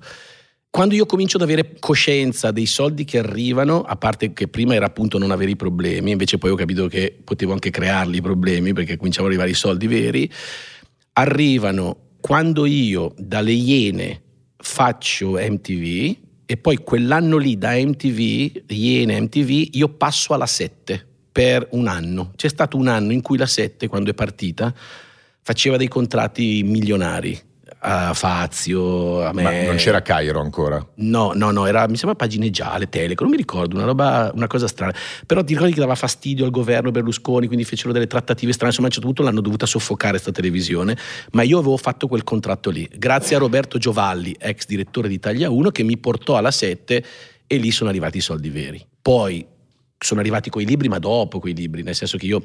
Il secondo libro ho venduto il doppio del primo libro, il terzo libro ho venduto il doppio del secondo libro. Poi il successo dei miei libri, perché allora per fare un bestseller anche oggi sono andato l'altro giorno a Dubai e c'era questo incontro con eh, c'era un poeta, tutto così, e si parlava di bestseller. Tu se finisci sul New York Times e ti dicono che è un figo, quel libro lo vendi e fai il bestseller, diciamo. Ma se il libro non è bello, la volta dopo tu non ti fidi più del New York Times, primo. Secondo, il successo non è essere un best seller, il successo è essere un long seller. Quindi quando cercano magari di offendermi mi, mi dicono tu vendi perché lavori in televisione o perché hai la radio, è, è un'analisi veramente che non ha senso perché c'è gente molto più famosa di me che scrive libri. Tutti i miei 11 romanzi sono long seller, quindi vuol dire che chi l'ha letto l'ha consigliato a qualcun altro. Quindi lì dentro c'è qualcosa di cui io non ho coscienza, che ha un valore, perché è, un, è, una storia unica comunque. Quindi io non la guarderei con pregiudizio, invece la guarderei con interesse se fosse un altro. Ecco. Il titolo che vende più copie in assoluto tra gli 11 romanzi? Ah, lì c'è stato un'escalation, 70.000, 100.000, a un certo punto arrivo, mi sembra un milione e due di un libro, ma erano altri anni ovviamente.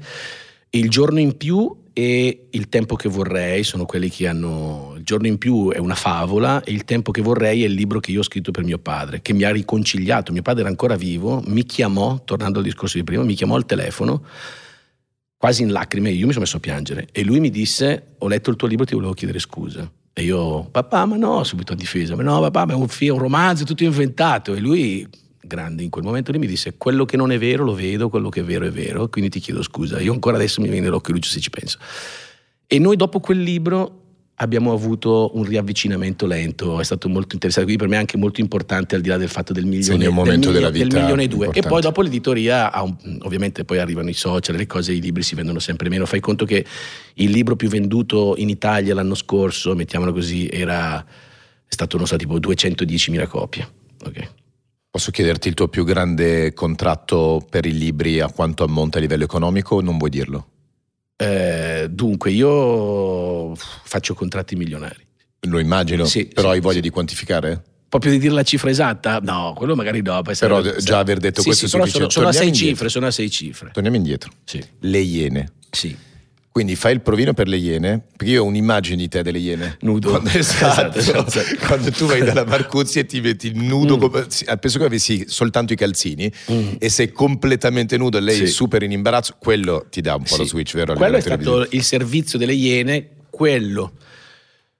Subito prima era stato un po' una specie di pre, perché il servizio prima andai da skin degli scancanensi e in cambio di un bacio sulla bocca lei mi poteva rasare a zero i capelli, quindi andai con la macchinetta. Io però avevo messo il pettinino a due centimetri e lei invece appena io mi sono piegato per farmi rasare l'ha tolto e quindi mi ha fatto solo la parte, quella dove ancora oggi soffro, questa qua. Quindi quando mi sono visto allo specchio, insomma, comunque alla fine mi dà questo bacio. Poi io a quel punto mi raso tutto e la settimana dopo sono andato nudo dalla Marcuzzi e lì sì c'è stato la grande, il grande pubblico, come si dice.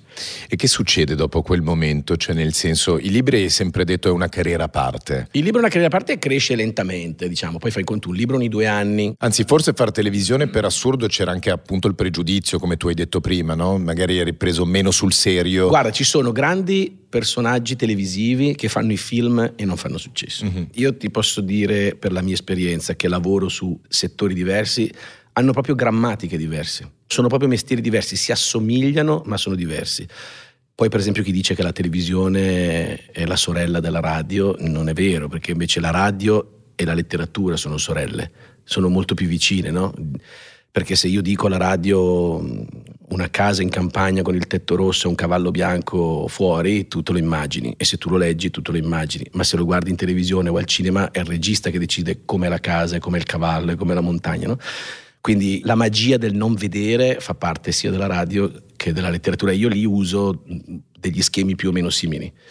E quando scrivo i film faccio un altro mestiere, se scrivo un film per il cinema è un mestiere, se lo scrivi per le piattaforme è un altro mestiere.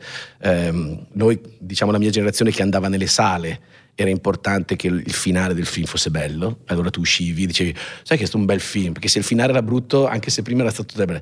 Adesso con le piattaforme è il contrario, se non è bello i primi dieci secondi sei finito, no? perché nessuno da casa ti aspetta fino a un'ora e venti, quindi devi invertire il modo di scrivere, devi avere, ci sono altri tempi, quindi non è detto che uno che sia bravo in tv sia bravo alla radio per esempio o al cinema. E tu hai toccato tutti i segmenti, la letteratura, Sì. il cinema, la televisione e la radio. A proposito di radio, l'altro giorno smanettavo e ho visto un'intervista, uno spezzone, una clip di Linus che diceva, tipo dieci anni fa, eh, Fabio Volo ha un grande bisogno di attenzione, cioè stava in quel momento spiegando come mai non stavate più lavorando insieme e lì mi è venuto da pensare come avrà vissuto Fabio il successo. Allora te la faccio adesso la domanda. Il successo tu prima quando parlavi di tuo papà l'hai usato come un sinonimo di denaro. quindi il successo equivale al guadagnare del denaro. Mm. Ma a livello di ego, mm. raccontami il successo nella tua personalità. Guarda, io per un periodo della mia vita, fino a, tra l'altro fino a poco anni fa, l'ho vissuto col marchio che mi ha passato mio padre, cioè della vergogna. Quindi io ho quello che si dice la sindrome dell'impostore, no? Sai, famosissima sindrome dell'impostore. Cioè io non, eh, mi sono sempre vergognato in qualche modo, cioè lo, lo, vedo sempre con pudore. Sono uno che se entra in una stanza con gente, entravo in una stanza con gente nuova, anche diciamo meno di successo, cioè che magari ero io quello di successo, io mi metto sotto comunque, non mi metto mai sopra perché ho questa forma mente, comunque sono diventato diciamo conosciuto, famoso, me, che avevo già 30-31 anni, quindi la personalità era fatta e la mia personalità era star sotto. Sono sempre stato sotto in relazione alle persone che avevano i soldi, ma le persone che avevano la personalità, le persone che avevano le cose che io non avevo, eh, i miei amici avevano il motorino e non ce l'avevo, quindi io sono, sono stato educato a stare sotto, diciamo. Quindi eh, arriva il successo e lì è un attimo che magari successo e non aver avuto i soldi è un attimo che Sbandi. sbando, che spamparanzo, diciamo così. Invece io ho sempre mantenuto, devo dire, una sorta di lucidità, di lucidità però per un periodo, non so, magari se succede a tutti, a me è successo, ci ho creduto. Ci ho creduto, ci ho creduto di essere meglio. Cosa vuol dire migliore. crederci? Vuol dire che ti senti migliore degli altri? Esatto, c'è un momento in cui e pensi che tutto che sei ti è dovuto? No, che tu pensi che sei veramente tu. Eh, cioè io mi identificavo con ciò che facevo, io ero Fabio Volo, ero quello che che anche se mi metto sotto, però comunque cioè, entri in una stanza, la gente si gira, ti guarda e tu ci credi, ci credi, a quel punto lì ci credi. E lì c'è la modestia sbagliata, no? La modestia sbagliata che uno ti dice, guarda, ti faccio questo esempio, no? Quando uno ti dice, cazzo sei bravo, oh ho letto il tuo libro, mi è piaciuto tanto, io dicevo, ma no, da figura, cioè, che è una specie di modestia, no? Per dire, e invece quella non è modestia, no? Invece è, sì, eh, a quanto pare sì, però non sono io, ecco, io sono arrivato a questo punto adesso nella vita.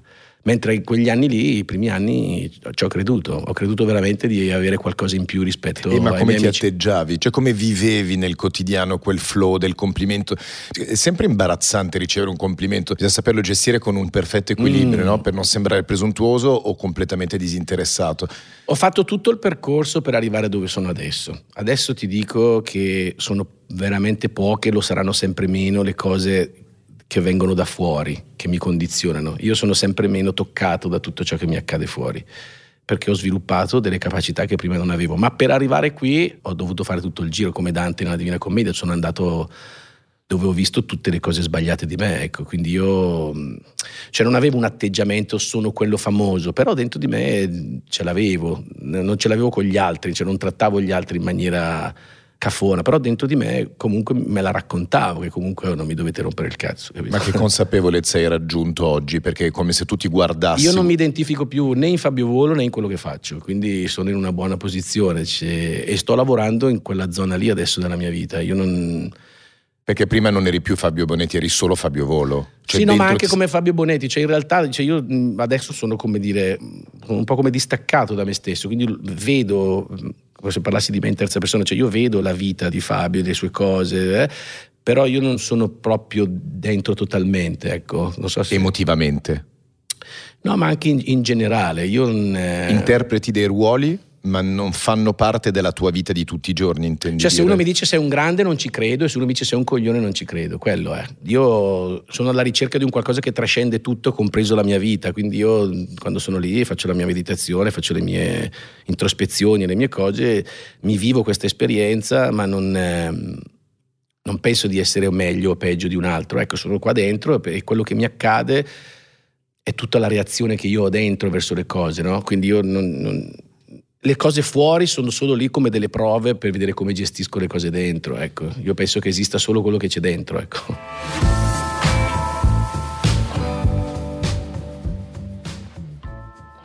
Per arrivare lì, ogni tanto qualche sberla va presa, no? Nel senso, mi racconti uno schiaffo morale che ti ha fatto abbassare un po' la cresta nella carriera, avendo fatto mm. tante mm. cose?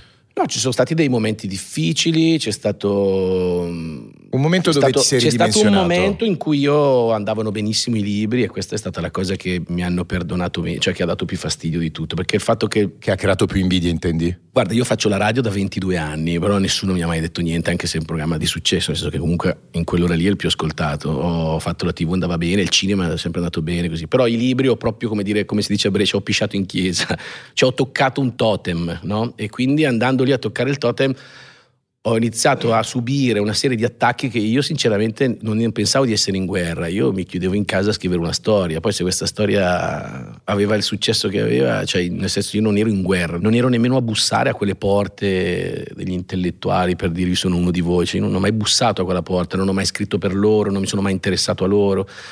E invece da loro subivo questi, cioè ci tenevano a dire che non erano come me o io non ero come loro, ma non era una mia battaglia quella lì, non ce l'avevo dentro. Io mh, ho un'estrazione, diciamo, popolare e lì sono rimasto. Non, ho- non me la sono mai tirata come sono lo scrittore più venduto d'Italia, quindi io sono lo scrittore. No, io essendo anche un lettore mi è chiara la proporzione tra ciò che scrivo e ciò che leggo, no?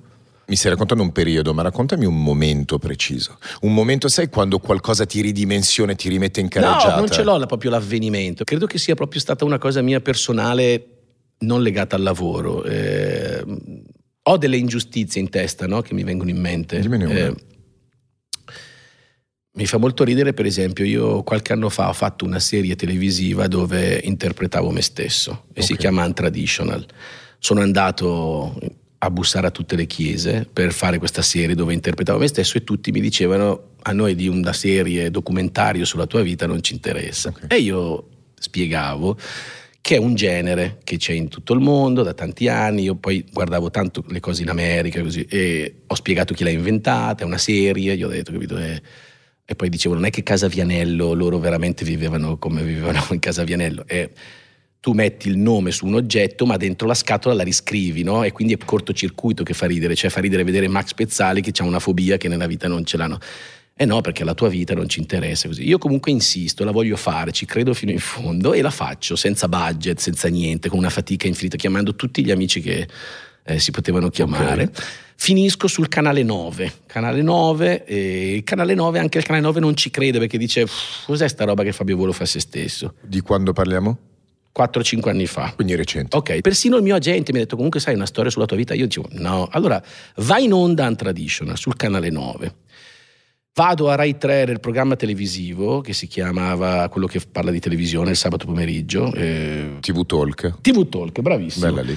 Incontro il presentatore nel corridoio e mi dice: Cazzo, comunque è bella egocentrica fare una serie su se stesso. E io gli ho detto: Guarda, tu fai il critico televisivo, non la dire in onda questa cosa, perché non fai bella figura. Perché tu che fai questo lavoro devi sapere cosa succede nel mondo. E questo qui è un genere, come esiste il gialli, esiste il. no, lui pensa che io gliel'abbia detta perché non potevo sopportare l'idea di egocentrismo in onda. Quindi andiamo in onda e la dice. E io ripeto e dico, ragazzi, è un genere che voi non conoscete ma che esiste. Il giorno dopo esce Aldo Grasso sul Corriere e dice egocentrico, narcisista di provincia Fabio Volo interpreta se stesso per raccontare ai critici televisivi com'è bella la sua vita, una roba. Quindi io subisco una serie di attacchi da gente ignorante, nel senso che ignora che esiste un genere. Cioè, quindi io mi sento Galileo Galilei, in quel momento io mi sento Galileo. Stacco. L'anno dopo Bisio su Sky fa una serie dove interpreta se stesso, insieme a Matano. E Aldo Grasso scrive, la serie non è bella, ma complimenti a Bisio perché ci vuole coraggio a interpretare se stessi. Poi esce Carlo Verdone, Vita da Carlo, grandissima idea fare una serie interpretando se stessi, adesso la sta facendo Lillo di Lillo e Greg su Sky. Poi sono andato avanti e ce ne sono cinque. Eh, io, io quello l'ho subita. L'ho subita perché io sono stato Galileo Galilei, dopodiché sono arrivati tutti a dire che la Terra Sole. Emotivamente, come vivi quei periodi lì?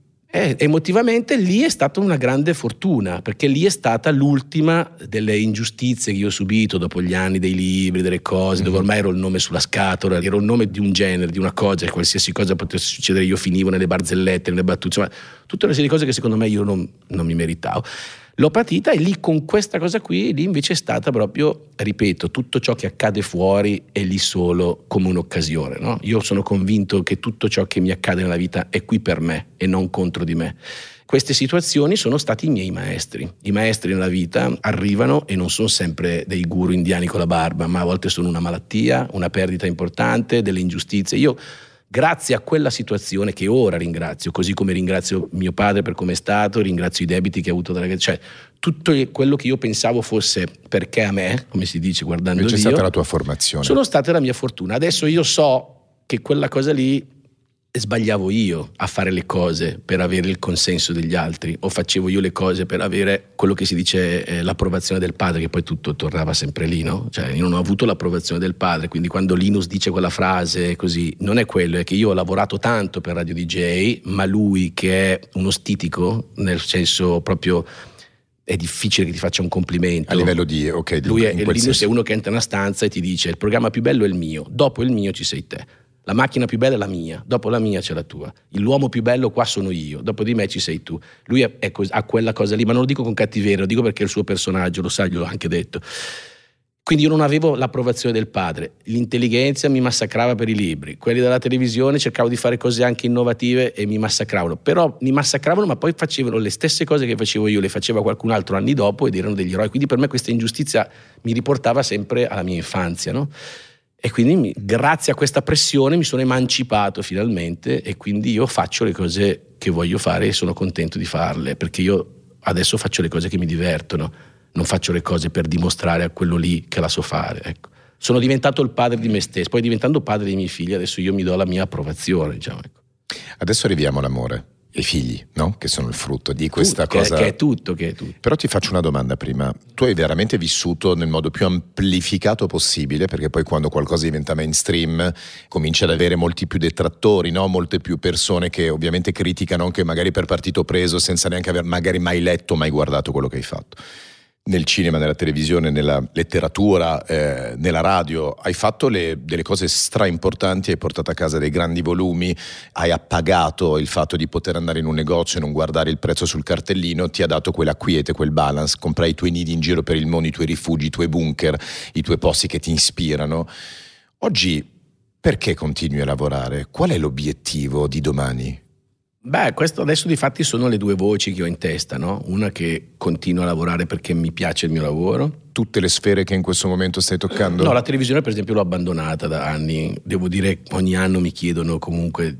Qualcosa? Mi propongono delle cose, ma così com'è, no? Eh, sinceramente non c'è posto per quello che voglio fare io, quindi non ho voglia di andare lì ho ricominciato adesso che i bambini sono un po' più grandi, che avevo abbandonato perché io poi volevo anche fare il padre, ovviamente, non solo il genitore, quindi ho abbandonato TV e cinema. Adesso il cinema ho ricominciato un po' a farlo. Lo faccio perché ancora mi piace, però ho la grande chiamata del salutare tutti, andare in campagna e dedicarmi totalmente a questo mio nuovo percorso, diciamo, non so se vogliamo chiamarlo spirituale, però insomma, per dedicarmi completamente a quella ricerca lì, insomma, che io ho sempre avuto da sempre, anche da bambino poi l'ho dovuta un po' abbandonare, adesso ovviamente mi ci dedico un po' di più e quindi ho la chiamata di dire salutiamo tutti, vado in campagna e mi metto lì.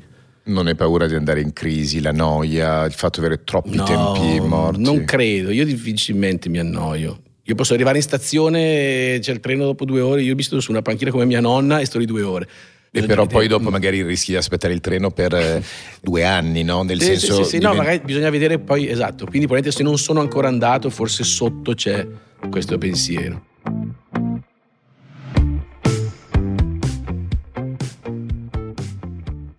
Parliamo dell'amore. Ci abbiamo scherzato su, no? Quando cercavo di capire le tue radici, abbiamo parlato del singolo che si divertiva, l'hai detto Riccione, sì, sì, quindi era tutto wow. Quando è che conosci l'amore, il grande amore? Parliamo della madre dei tuoi figli, mm. no? L'hai citata anche tu prima. Uh, dunque, io a un certo punto a New York eh, avevo questa mia amica italiana che era amica di Johanna. Vedo Johanna in, nelle fotografie di questa mia amica. Eh, Anno? Eh, dunque avevo 38 anni, aiutami tu. Hai detto 5, che sei del 72? Anni fa, 12 anni fa, sì, sì, sì, 12 anni fa.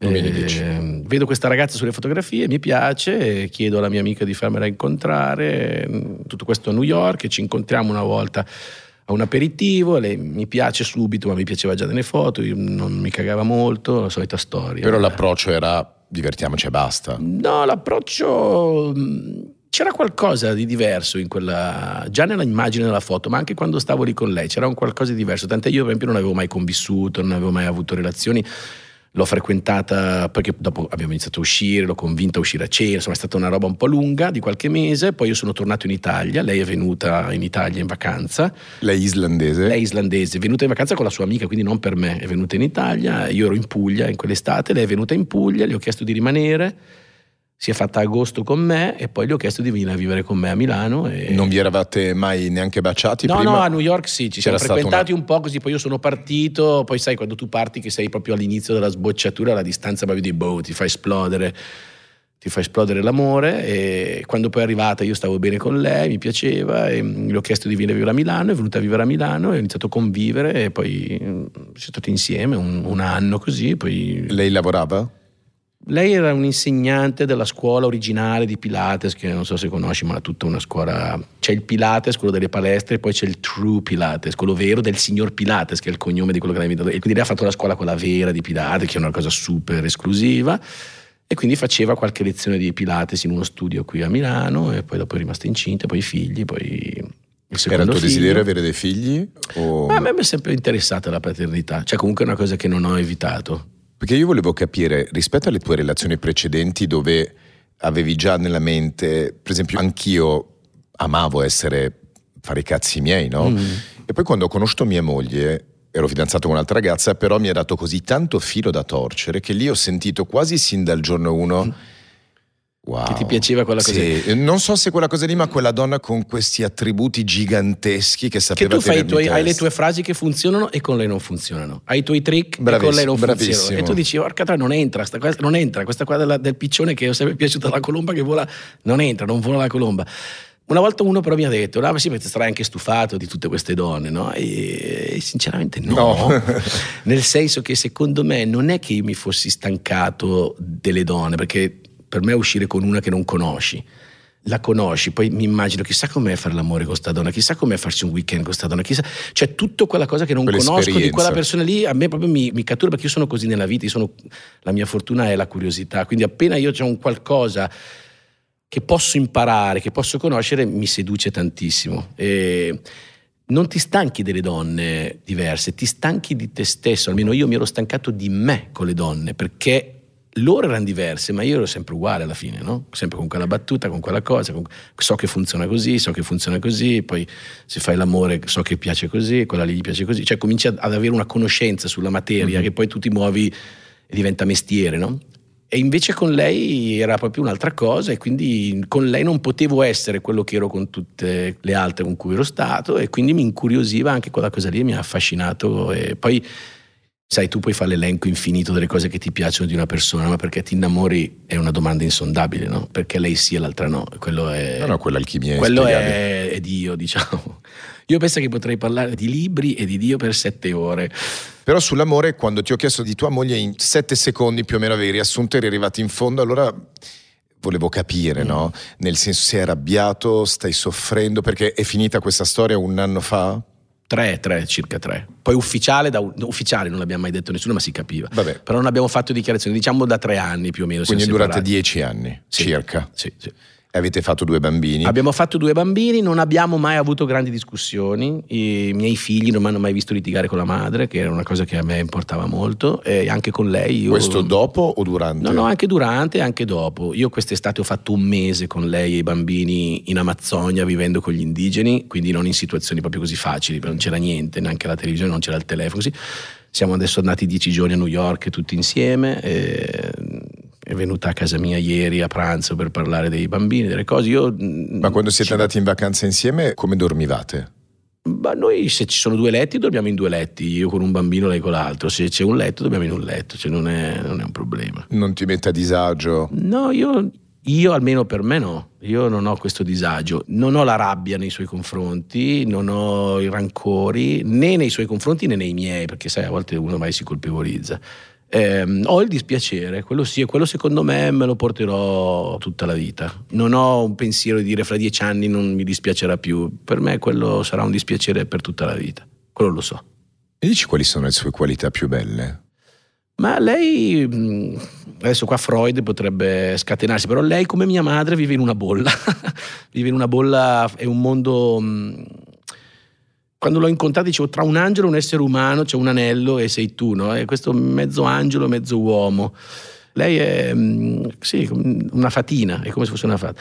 Mi piace molto perché è una donna islandese molto forte, ha superato delle cose difficilissime nella vita che io non so se sarei stato in grado di superare, quindi ho coscienza, nel senso che lo so, è una donna molto forte, però è anche molto ama l'avventura, è una che mi trascina e mi ha trascinato a fare cose che io non avrei mai fatto, ha questa forza, no? Mm, ha questa forza di trascinarti nelle cose non perché ti deve convincere, ma perché tu la vedi nei suoi occhi quella cosa che è bella e quindi tu ne sei sedotto e dici cazzo se è successo così a lei mm, mi ci butto anch'io, no? Ha, poi ha tantissime qualità, è una mamma straordinaria secondo me e, e poi ha avuto la pazienza di stare dieci anni con me, insomma, non è facile.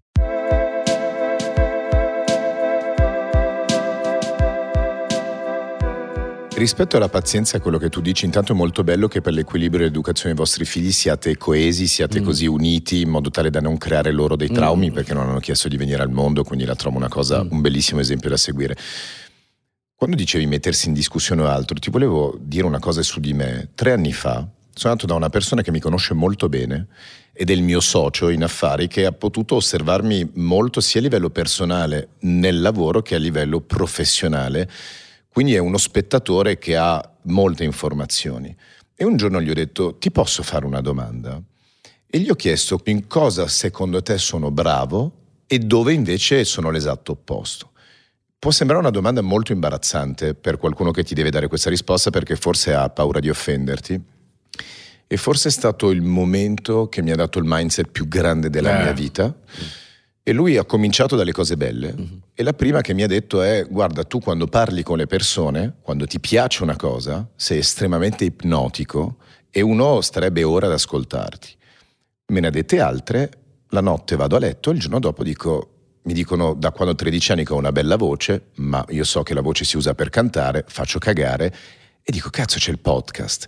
E grazie a un suo spunto, una eh. sua analisi, dico faccio un podcast e così via per tutte le cose che mi ha detto. Lui mi ha illuminato eh, quando mi ha detto queste cose, mm. mi ha messo davanti una verità talmente trasparente e cruda che mi ha dato tantissimo nel mio mindset. Mm. Visto che tu lavori molto su te stesso, la meditazione, eh, gli sciamani, cioè fai un grande percorso introspettivo, addirittura vorresti che diventasse vita per te, sei in grado di dirmi quali sono le, le tue mie? qualità e i tuoi difetti?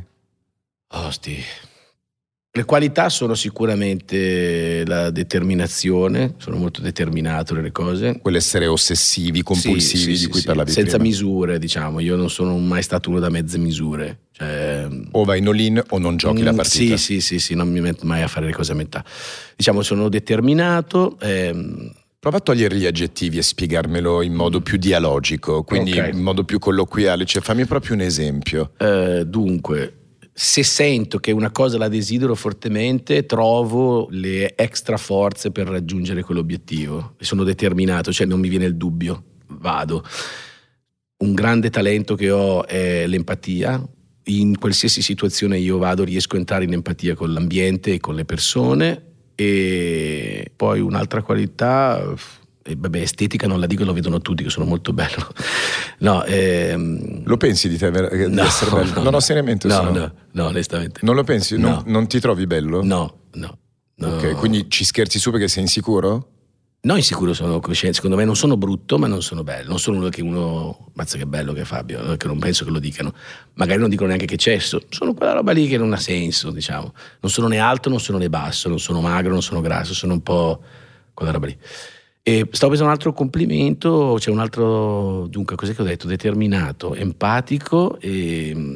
È bello. In modo sarcastico dici tu. Voglio, poi, no, eh, oh, non me ne viene un'altra. Eh. Andiamo su okay, I difetti, i difetti eh, dunque, difetti, sai che non mi conosco così bene da poter dare Però forse risposte. per esempio parlavi di tua moglie, no? Eh immagino che ti abbia detto delle cose quando avete, come dire, deciso di fare un percorso diverso. Mm. Ti riconosci nelle cose che ti ha detto o nelle critiche a volte che magari ti fanno le persone? C'è della verità che magari ti hanno dato consapevolezza di un titolo, di una cosa su cui puoi lavorare o no? Sì, sì, sì. Ad esempio? Sì.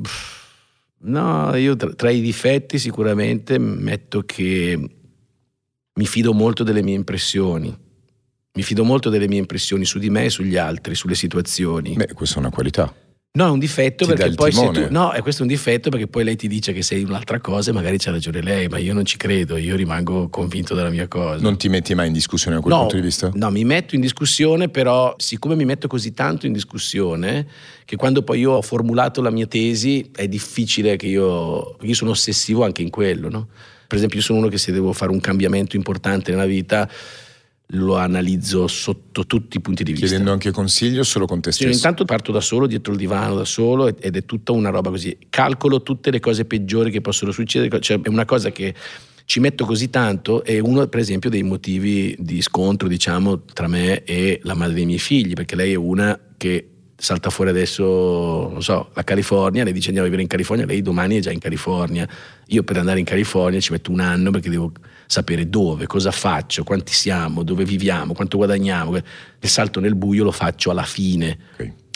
e quindi questo per esempio è un difetto. Eh, Cioè sia- di essere troppo ponderato nelle tue scelte? No, quello che mi fido di più del mio istinto di qualsiasi altra persona che me ne parli, diciamo, e che io, mh, come dire, mi interesso di più di quello che penso che di quello che sento. E quindi questo è un grandissimo limite, no? Perché mh, è quasi sempre più importante quello che senti nella vita. Però quello che senti è- ci vuole tanto coraggio, invece quello che pensi ti dà l'idea che la cosa è chiara, no? Perché comunque decodificare un sentimento è sempre più complesso. Quindi diciamo sono troppo calcolatore per fare qualsiasi cosa. E poi altri difetti sono anche fuori dalle luci, sono anche molto noioso. Devo essere sincero. Cioè io alle 10 vado a dormire la sera, ho voglia di far festa. Ho tutto quel bagaglio lì che ho imparato quando, come abbiamo detto all'inizio della nostra chiacchierata, ho quel bagaglio lì. Io nasco da una famiglia dove non si festeggia, quindi io non so godermi le cose e quindi io sto a casa. Io un giorno mi ha chiamato il mio responsabile della Mondadori e mi disse che in una settimana avevo venduto una quantità di libri che non era mai successo nella storia dell'editoria italiana e la mia risposta è stata e adesso che cazzo scrivo col prossimo? Per dirti, non ho avuto neanche il momento di... Dove di te lo sei- come di tuo padre, Di non sei imbarzottirmi un attimo e dire ho vinto, perché io appena mi arriva un successo mi viene l'ansia di cosa faccio Qual è il round dopo. successivo? Esatto, e quindi adesso, come ti dicevo prima, sto lavorando sul- proprio sul distacco da queste cose. Sei interessato agli altri?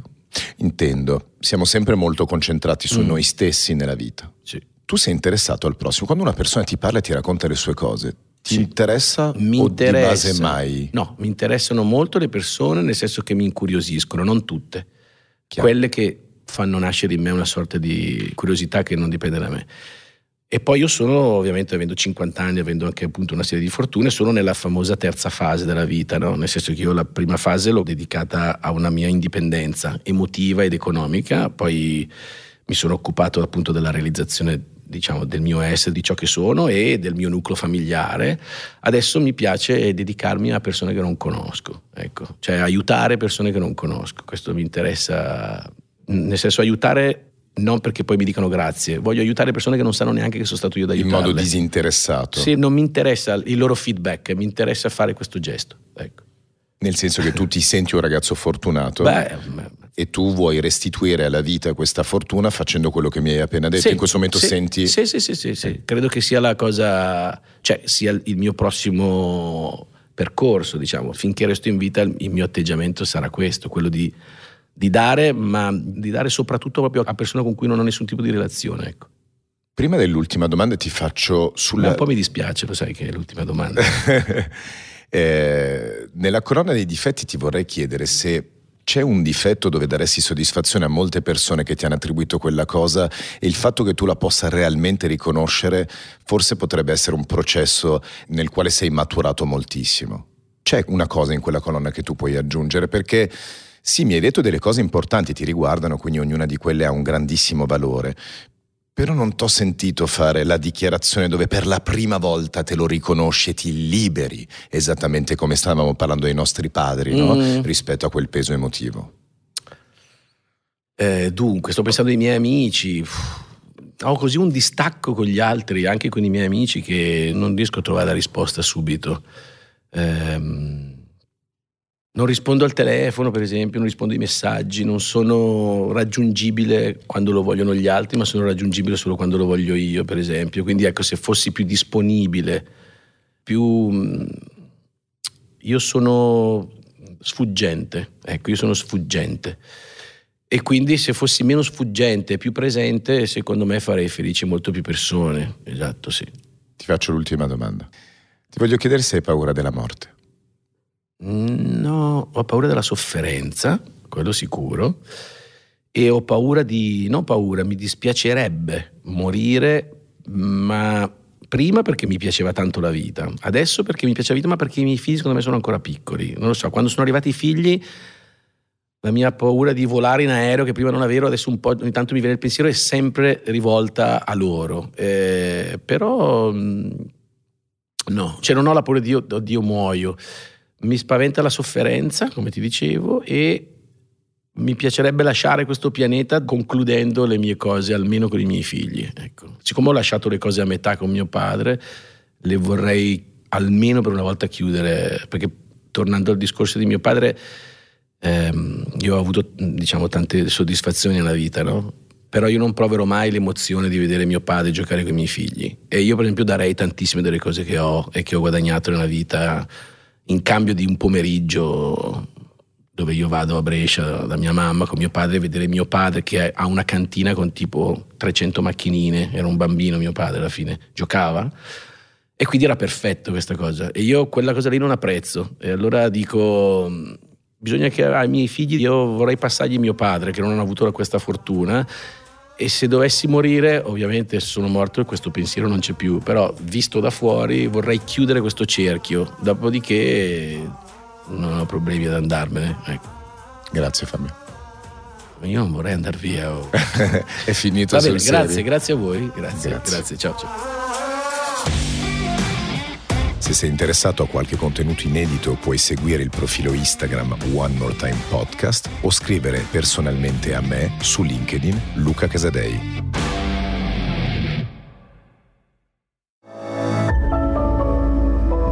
One Podcast